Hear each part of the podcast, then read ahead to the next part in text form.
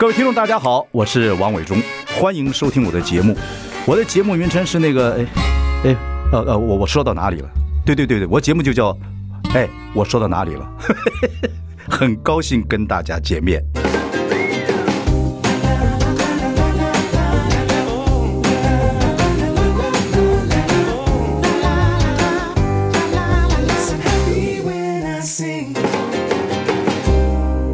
我是王伟忠，您现在收听是哎，我说到哪里了？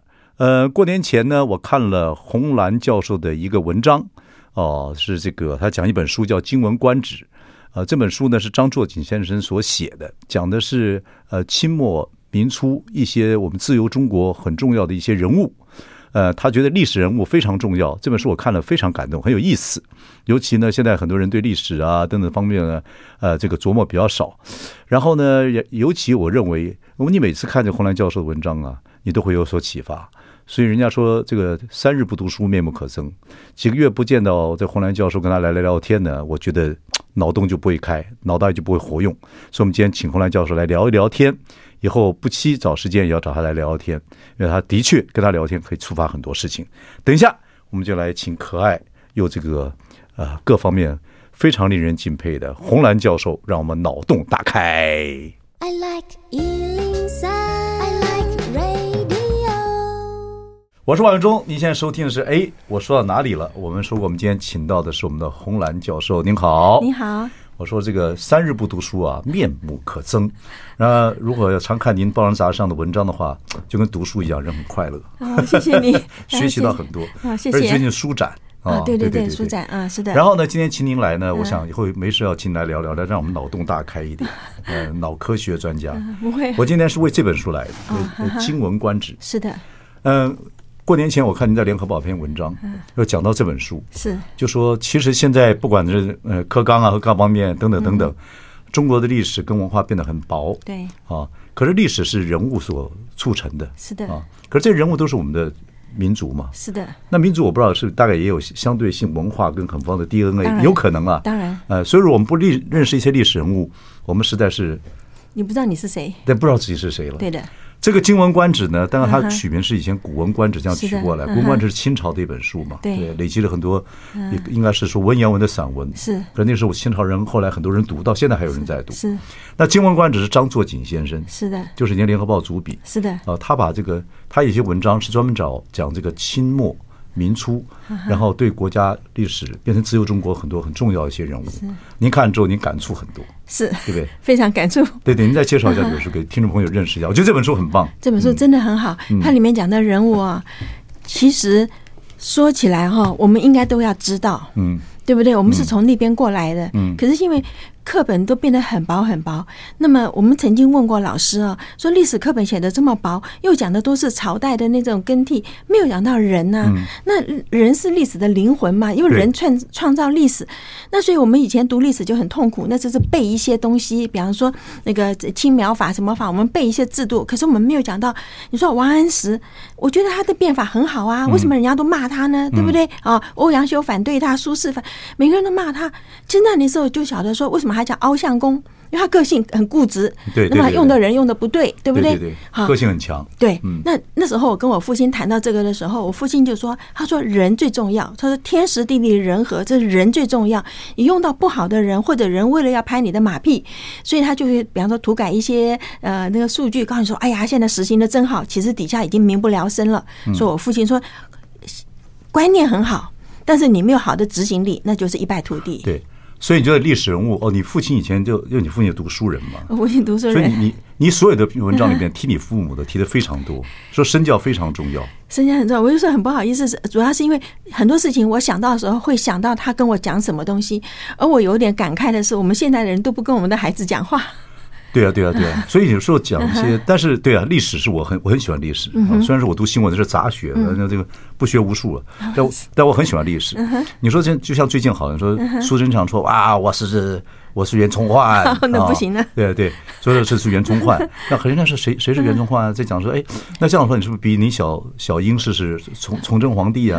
啊，那崇祯皇帝最后说在眉山自缢啊，把头发都披到前面，愧对江东父老，对对对，对不对？会的会，不敢面对他的祖先了啦，真的是。所以这些历史真的说讲起来的话，就知道这些历史人物了，对对对？是。那这本书张作锦这本书，就是在这个讲这个清末清末民初到民初，这然后自由中国的很多很棒的一些人。还有就是影响我们现在很多的，比方说像以前那个呃西南联大的校长，对对，那时候的教授，对不对？就叫做梅梅贻琦，梅贻琦，对，梅贻琦在西，很看听众朋友都不知道在西南联大，西南联大抗战的时候，北大啊，啊清大啊，还有南开，南开就是整个大就整个到大后方去，然后在大后方在昆明是。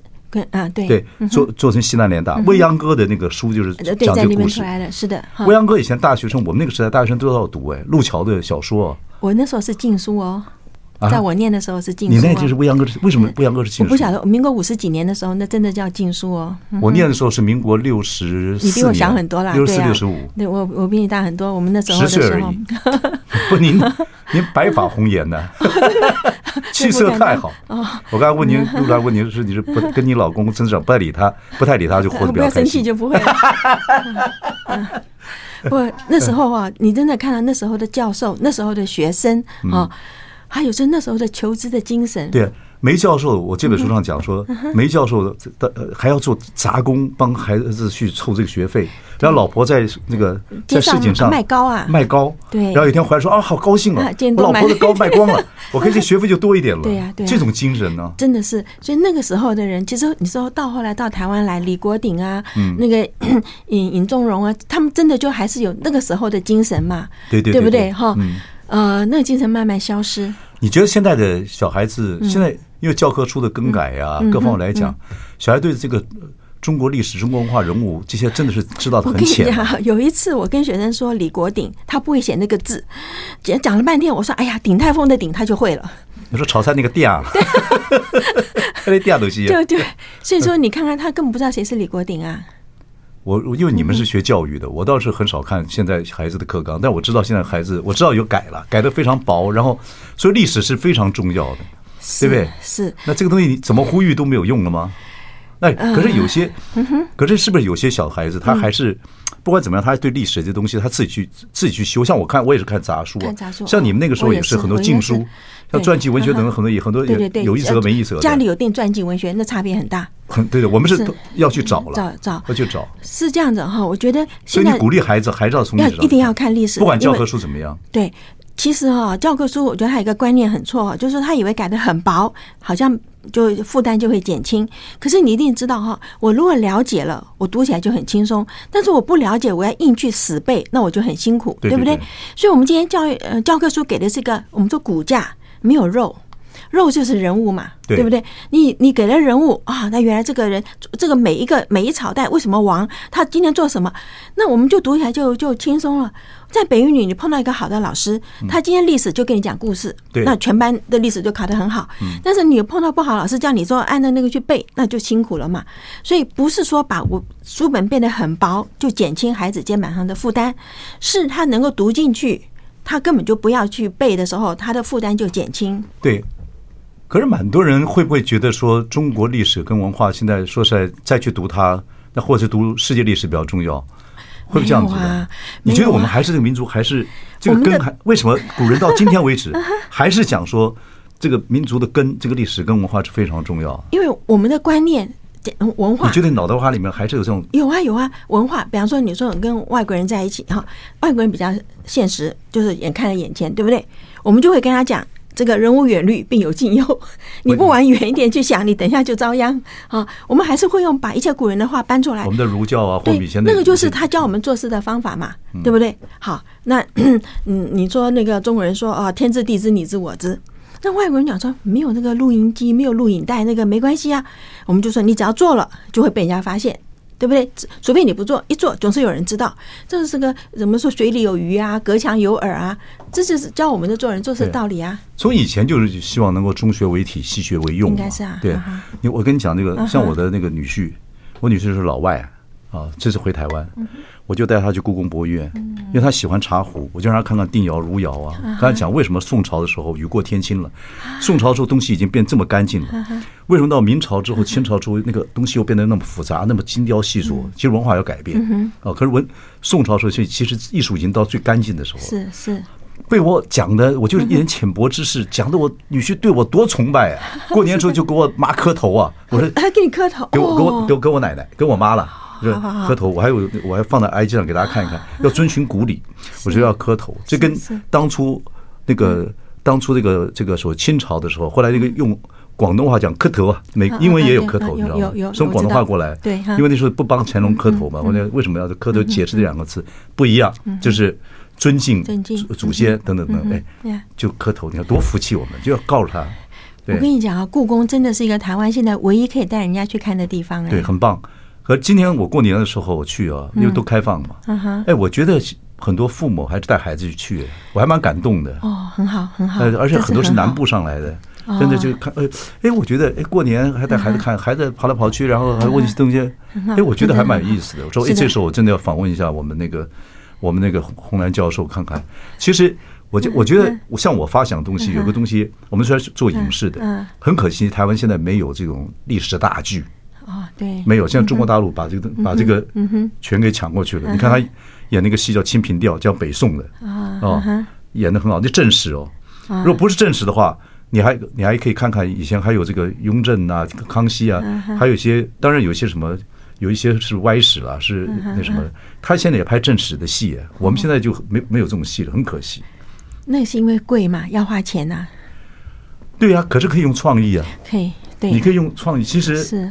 创意不见得一定要用大大大的宫廷，或者是那个那个样的衣服，可能用一套别的方式，半卡通方式也可以表达。是的，有些你也可以用用说网络的方式。那有些人讲历史讲的也很精彩啊。我现在要问的是说，读历史是真的会帮你在对你的脑部各方面的逻辑跟很多东西讲话啊，会，它是你联想。你读历史的时候，这个人跟另外一个人的关系啊，这个人影响到后代的关系，它是个联想力嘛。我们的创造力就是联想力呀。对对对对，这我很赞成。像您讲说，您最这本书里面，您给您最感动的时候，就是那戊戌六君子的那个谁，谭嗣同。谭嗣同啊，对呀。谭嗣同在在戊戌六君子变变法，后来那个慈禧要杀这个六君子的时候，对啊，那这个康有为跑了，谭嗣同不走。对，谭嗣同有句话说。我就要死在这里，要不然没有办法，好像没有办法做 demonstration，没有办法展示给。是啊，不有死者，无以招后起，对不对？我事情一发生，我就跑掉了，你怎么去找别人再来再来革命呢？对不对？嗯，不有死者，无以招后起啊！我觉得他是对的。谭嗣同，谭嗣同，所以你很佩服他。对，而且我很不喜欢另外两个逃到日本去的。康有为，还有那个 梁梁启超。对对对对，然后有一句有一句，他死之前在狱卒的墙壁上发现一首诗嘛，对，我自横天向天笑啊，去留昆呃，去留昆仑，呃，去留肝胆两昆仑，对对，这就是一首诗，我就想到当年，当年那个。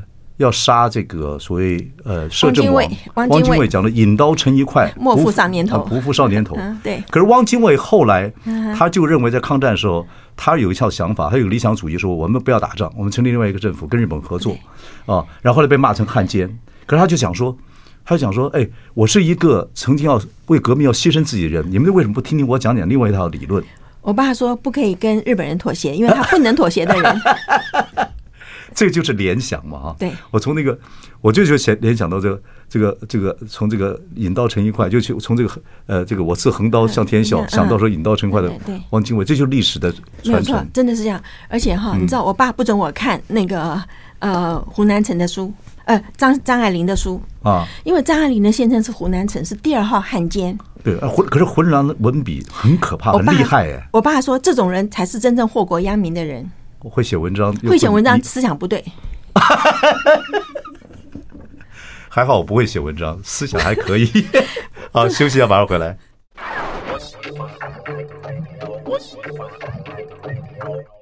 我是万永忠，您现在收听是哎，我说到哪里了？我们今天访问是红兰教授。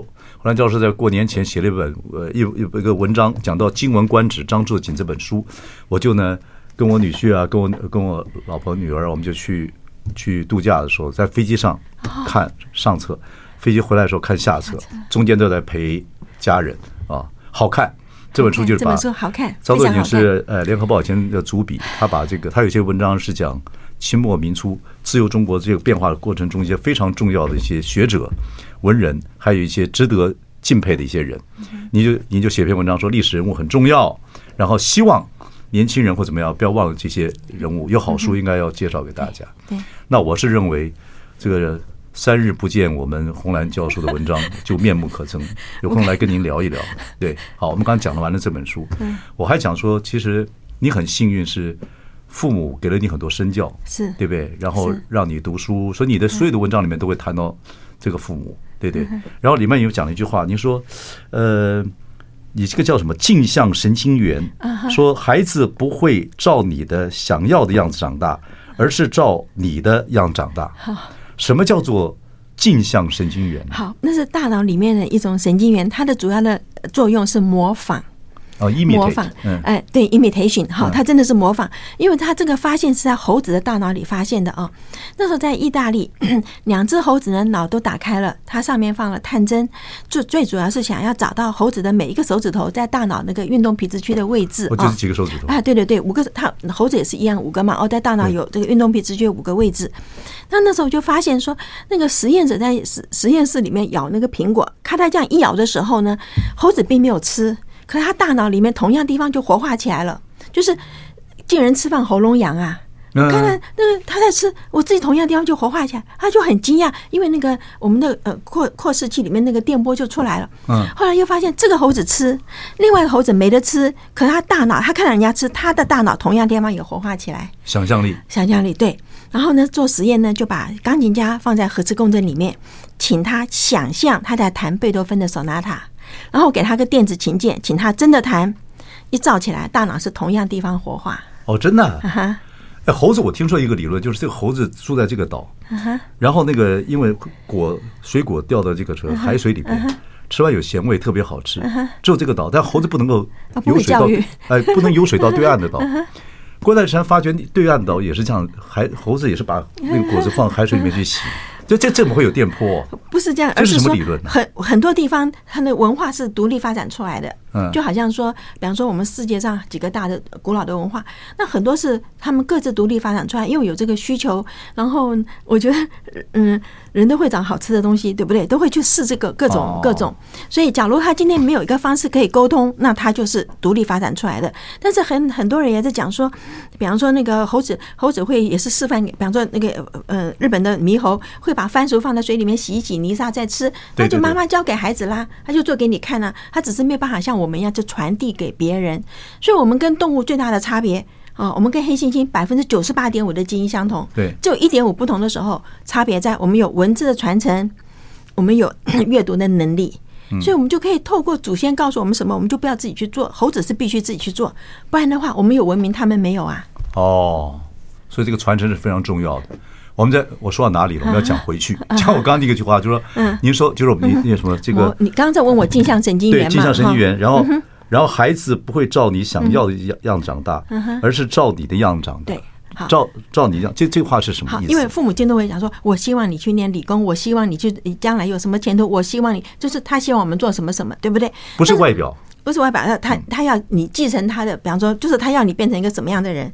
但是，假如说这个父母亲抽烟喝酒赌博，那你的孩子当然就是抽烟喝酒赌博，因为你希望他做怎么样，那是一回事，他眼睛看到是一回事。身教，身教，他是从你眼睛看到的地方，他变成未来的他。哦，所以父母亲那个以身作则是重要的。孩子所有事情几乎都是模仿父母的。甚至婚姻呢，各方面来讲都会这个样子。对，婚姻我不敢讲，但是 那个婴儿学语言模仿。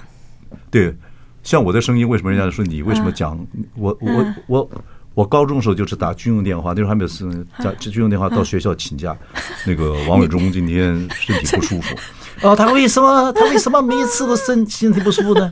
从小身体就不好，对不起，自己打电话，好厉害啊！学我爸的声音一模一样。对，这个因为你你的声音的结构啊，声带的结构跟你父亲很像，就好像我讲话跟我妈妈很像，很像，对对。可是这个声音很像。还有 还有那个，你看很多人走路哦，啊，对呀，也会遗传。这个不是这个，因为骨盘嘛，你走路是跟你的骨盘有关系。你如果遗传到你，你遗传到你父母亲的身体的结构，你走路就是那个样子啊。哦，这样子啊？对呀，我就觉得很奇怪。我说这个。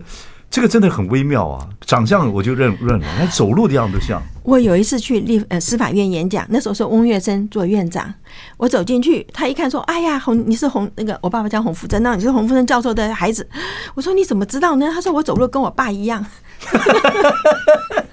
”OK，好，所以这个很有意思。然后，所以孩子很，所以你你小时候这个，因为因为父母的身教给你很多。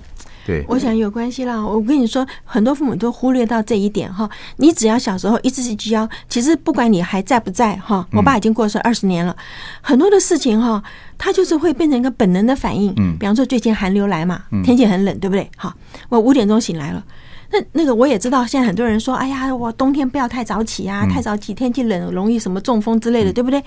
所以我心里还在想说，哎，我要不要再躺一下？我就人已经爬起来了。嗯，为什么呢？因为以前我父亲讲，醒来就起来，不要赖赖床，他赖床是不好的习惯。嗯，所以他已经过世二十年了。可是那个就是他教你那些，就变成个本能反应。我心里还在想说，我要不要再多躺一下？反正才五点钟就已经爬起来了。哇，那个真的是，我后来在想说，哇，这真的好厉害。他那个影响根本就是就是不知不觉的呀。所以这个就听众朋友知道说，你希望孩子变成什么样子，他不会的。他其实很多东西在模仿你自己的。这个身体言行各方面来讲，真的是这样。好，等一下我还有一些问题来访问一下毛红兰教授。OK，来。I like 103, I like radio。我是万忠，您现在收听是哎，我说到哪里了？我们欢迎我们的红蓝教授。舒展来了哈，是的，舒展从这个这个礼拜一月三十一号对到二月四号，然后您去了没有？还没去，还没去，我二月四号要去。有演讲？对。哦，OK，好，看书的人现在越来越少。然后书的那个多样性越来越少，都变很多很多工具书。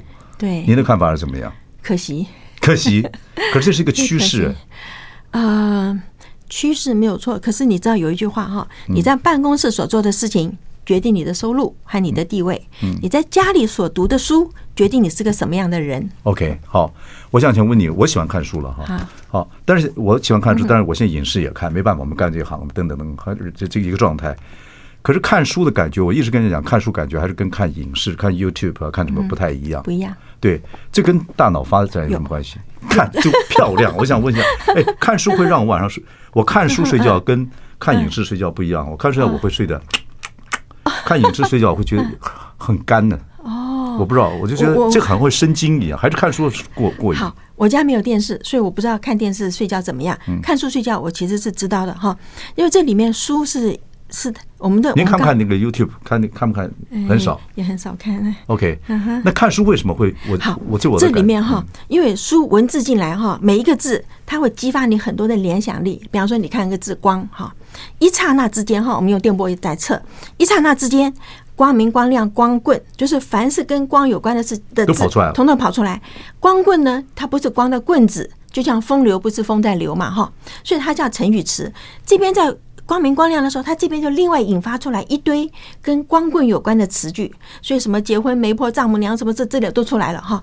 所以你在看书的时候，你大脑其实非常的活化，嗯嗯，哈，跟你在看电，我们看电视是被动接受讯息，我们看书是完全主动，所以在神经的活化上是完全不一样的。那你有没有你写那么多呃研究文章了？你有没有研究出说，嗯，看书跟看影视是两个不同的？不同的刺激，看书不应该落伍，看书还是很重要一件事。看书很重要，刺激的不一样。好，我们看书的时候哈，刺激从眼睛进来到我们的后脑哈，视觉皮质哈，它一定要叫你的音，因为字没有念出来的时候啊，你不容易去找，你不容易在你的心理词汇里面找到跟它相对应的字。我们说叫 decoding，啊，coding 对吧？decoding，所以这个字看到形状以后要到音，音以后呢，你在心里会默念这个字。所以看书会默念？会。但是如果简单的书，我们说看报纸就不会啦。但是看稍微难一点的书，我们在这边贴电极片啊，给他看爱因斯坦的相对论，他这里就动了，他没有声音出来，他要延长声音啊，因为我们声音的视觉呃听觉暂留是二十秒，眼睛只有四分之一秒。比如说我们读唐诗古、唐宋、唐诗、宋词、宋词来讲，嗯，基本上会会复诵，不见得念出声音来。对，可是那个是那个会跟你脑的发奋不一样。他就想象力就丰富。对，把你的声音声音就声音比较长嘛，因为音波一消失就没有啦。所以你声音延长的时候，它就能够触发很多很多跟这个音有关的字。哦，跟看影视就不一就看影视不一样，影视是这样被动的接受进来，而且你是声音同时也进来了。影视还有一个问题就是，我现在在看它，如果我停下来一想，它就过去了。嗯，而不像我们看书的话，我停下来想，那这个字还在这里，它不会像电影就就就过去了，我就就前后不接接不着了。对啊，所以它是个完全你主主控，看书是主控，看电视是被动。对啊，所以书展中你要讲讲这个，因为我到现在晚上睡觉前看书是愉悦的。啊，不管是看喜剧的还是悲剧的，或怎么样，然后呢，还有一个就是就如厕的时候，看也是没有那么痛快。那这个这个看书真的是很好，书是很好，真的对，会让人更 更怎么样？想象力更丰富，想象力更丰富就更重要嘛。对，人就会不管是精神的、身心的，想象力丰富的，你想到很多东西的时候，你很愉快的，而且比较不容易苍老，对不对？会不会？这不能，这个有没有科学依据？我跟你讲，苍老其实跟你的心情有关啦。你每天你每天每每天皱着眉头，对不对？在想一些不愉快的事情，第一个不愉快的事情就杀你的免疫系统了嘛，对不对？那如果你想的比较愉快的事情，你脸上就不会一堆的皱纹呐。哦，那我是我脸上皱纹那么多，我们知道吗？抬头这么多。那个阅读本身是一个很愉快的事情，尤其是你学到东西哈。比方说，我原来不知道这个，哎，我今天看这里面，原来我过去什么什么是这样子的理由。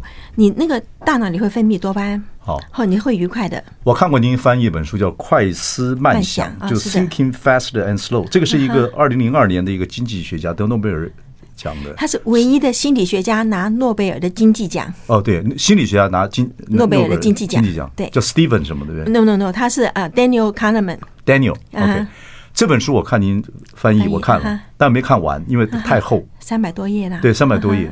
那这个有人说这本书很好看，我没有耐心看完，抱歉。我就想就您今天来说问问你，这本书很好，它是讲什么的快思慢想的。它主要是哈，人是每天不停的在做决策，可是做决策有很多认知陷阱。嗯嗯，这个陷阱呢，如果你不知道，就容易掉下去。就会做错的决定，做错的决定，所以他今天就这本书出来，所以从个人到公司到什么，那所以他都可以用到，所以他后来拿诺贝尔奖也是有道理啦，哈。也就是说，你每天做决策，可是说实在话，我们每次都犯很大的错误。他举了一个很好的例子，两个人坐计程车去飞机场赶飞机，嗯，班次不一样，可是同时起飞的哈。那路上碰到塞车，到了机场的时候啊，那个飞机跑掉了，嗯，柜台跟这个人讲。他说：“哎呀，你的飞机是半个小时以前走掉了。”嗯，跟另外一个人讲：“你的飞机是 五分钟以前走掉的。”嗯，两个人懊悔的程度是不一样的，对不对？那个半个小时那那没办法了，我就等下一班。哎呀，那个五分钟以前呢，他捶胸顿足啊，我就跟那个计程车司机讲：“你给我闯这个红灯，我可能就赶上了。”对不对？愤怒起来了。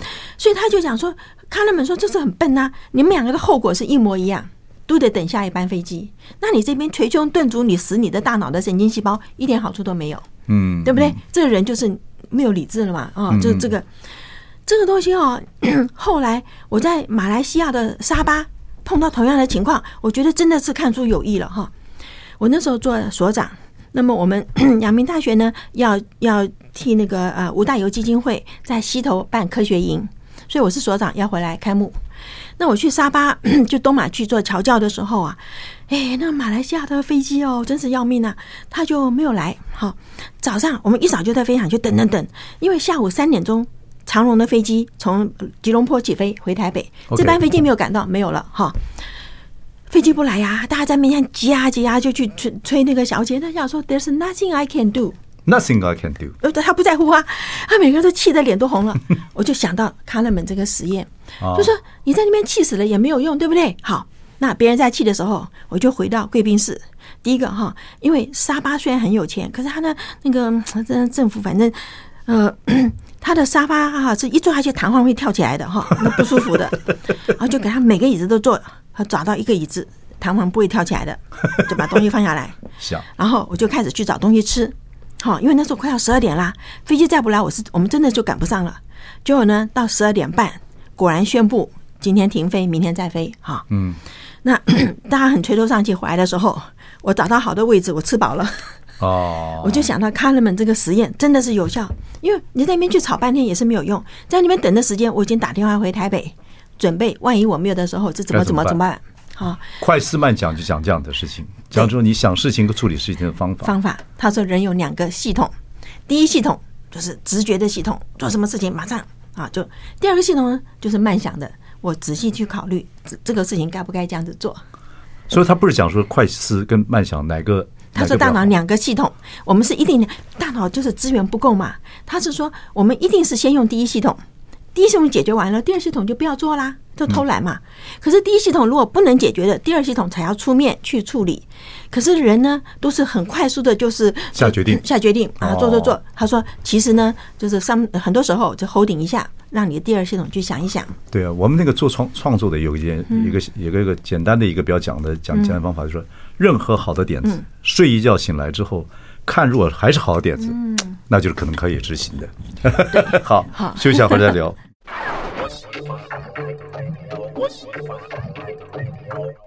我是王永忠，你现在收听的是哎，我说到哪里了？我们请的是红兰教授，以后希望呃一段时间就请来跟我们来聊聊天。我们两个，您双子座的，我们可以来互相激发一下。您就说的是很多事情啊，我看了您上一个访问节目说，人到年纪的时候还是要多跟人家说话。脑袋瓜就会比较活活络，等等等等。对，那您说现在，尤其是到年纪的时候，反而要多说话。可是很多人不愿意跟老人家聊天，也有很多人不愿意跟我聊天。你看我还没那么老。不，话说话以后会有个职业，如果没有职业，可能是 AI，就是陪老人聊天。我觉得这样子可以赚钱呢。那个是一定会，老人家非常寂寞。其实这两天哦，我有个朋友，他他的呃先生是美国的呃法官，Judge Lyman，好。他陪他太太回台湾处理一些事情。那个家眷论，因为因为他已经退休了，在法院的时候是很忙的呀，每天都有人讲话。对对对对。一退休下来以后啊，啊，我去 他家帮他送点东西过去，然后他就抓着我讲话。他说：“你知道哈，我自从退休以后，他说连狗都不跟我讲话。” 哎，这是一个问题，洪兰教授，就说第一个。你像我妈妈的时候，我妈以前很会讲故事。她以前我们眷村的，没有没有钱，那那必须呢，就是哎，少琴，我妈叫少琴，我妈年纪最轻。你去看一部电影，或看部戏，回来之后讲给我们听。我妈就就那个 narrator，她回来就就讲，哎，真的这样子哎，然后大家就听得很开心，开心。你一定遗传到这个，我有遗传能能力，我是有遗传说话，跟我妈这样子。我爸爸是点子多，我爸要忽悠吧，要养家活口，没钱的怎么怎么忽悠，然后赚赚点钱，我就这样。那我妈这样。我妈现在讲事情当然会重复，嗯，可是她她每次重复就说话，那我就去陪她，她讲同样的故事。我媳妇儿很好，我媳妇儿每次都装听没听过啊，啊，就她就重新讲。哎，我妈就爱讲话，很爱讲。可是当然慢慢开始就有点不太爱讲了。要鼓励她讲，还是鼓励她讲，一定要鼓励她讲。她说话的时候，整个脑都活化起来。你不但是嘴巴在讲哈，你的耳朵要听听你的讲话有没有讲对？对，你的前脑要活化，要知道讲出来这句话有没有得罪人。所以陪老人讲话是很重要一个职业，非常重要。我知道美国大学生有拿 part time 去跟在场到那个 bench 去跟那个跟老人家聊天的，会付钱的。对，所以这个行业我觉得跟年轻人有时候可以这样去做。其实是可以，而且你可以跟老人家学到很多的东西。是透过影视还是面对面最好？面对面最好，所以人还是有帮助。人一定有。我们说。在机器人 AI 的时代，什么职业一定不会退失？嗯，就是心理治疗师。哦，还是 face to face？对，因为机器人再怎么样，他们我们说机器人不会流眼泪呀。对啊，现在不管是这个 Siri 还是这个什么，就是最新的 Apple 这种讲话，都不行，还是很奇怪。因为你说什么我听不懂。那个不是，因为我们在你知道那个以前有个 Lisa 哈，有个 program 就是最早以前的那个机器人跟你对话就叫 Lisa，那他就是说，你说哎呀，我今天心情不好，他就会把你最后那个句子最后那个字倒过来，你为什么心情不好？说我今天被老板骂，好，你为什么被老板骂？就是他永远是。因为他只会这样，就是 program 这样子做。那你看，我今天心情不好，你为什么心情不好？我就是心情不好。那你不要心情不好，我的妈！翻脸了。就是所以说，心理治疗师是绝对不会在 AI 的时代是没有不会 out of job。是再怎么研究，您觉得？对，因为他人人的变化。人变化很多，对不对？你今天碰到，你看我们是找人家谈话，也有人三句不合就掉头就走啊，对对对，对不对？那聪明的人就懂得说，我今天去老人家，所以那个谁告诉我说，他 去退去访问退休的高官，他一定有很多过去的经验，对，他就讲给你听，他现在没事了，讲给你听，你把它写下来。苏贞昌最近要找人跟他聊天，就。就快思慢想，对不起，对不起，对不起。好，这这里面哈，其实张作锦是一个非常好的记者。嗯，对对，他其实他会这样子，嗯，他会找那些人来聊天的时候去听，因为他会聆听。我们说听话人的热心，加快说话人的舌头。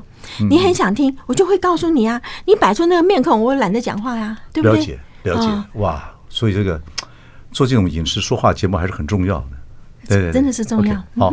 最后问一个我们洪兰教授的一个问题，就刚才我们讲到这个，不管是快思慢想好，现在有个很很多高三的学生还有父母非常烦恼的一个问题，呃，要需要快思慢想，为什么？因为以后有很多职业，你讲了很多职业会没有了，对。啊，那有些职业会存在。现在高三很多学生要志愿，要要开始要填志愿了，那很多人就在未来要是就业重要呢，还是自己的兴趣最重要？这方面的思考模式。给给我们一些这个父母跟高三学生的一些。其实这里面讲哈，大学教的是一个基本做人的道理，嗯，对不对？我们说大学通识教育为什么重要？很多人觉得说那个不重要，它其实重要的地方就是我刚刚跟你讲的，你在办公室所做的事情决定你的收入和地位，你回家所看的书，你的兴趣决定你是个什么样的人哈。那么在现在哈，说硬体，说实在话哈，你硬体我可以给你嘛，可是软体你要自己带着来。嗯，在团队的时候，你没有 EQ。好，你你就是你跟人家处不来，然后你很一个跟人家处不来，会把整个团队拖垮的。对，所以现在反而是在 interview 那个新进的人员的时候，要求他对于这个人际关系哈，嗯。要我给你好多的例子，你告诉我你会怎么处理？嗯，现在是这样子问的了。对啊，现在 recruit 人都要心就有心理专家陪着一起，一起。对，这个这个真的是很重要。所以我们说，你今天 念什么哈？其实说实在话，高三的人是还不知道自己要念什么的。对，不知道未来怎么样，未来不可期嘛。未来真的不可期，而且呢，他还不够成熟，没有社会的历练，所以你今天让他去读他想要的东西，他才读得进去。不喜欢的东西是读不进去的，所以还是以兴趣为主。以兴趣，你去读，然后最主要是大学前两前面两年还是通识教育为主。通识教育对。然后在你在念通识的时候，你去旁听很多不同的课，自己要选择。对，你去听课的时候，你马上会知道。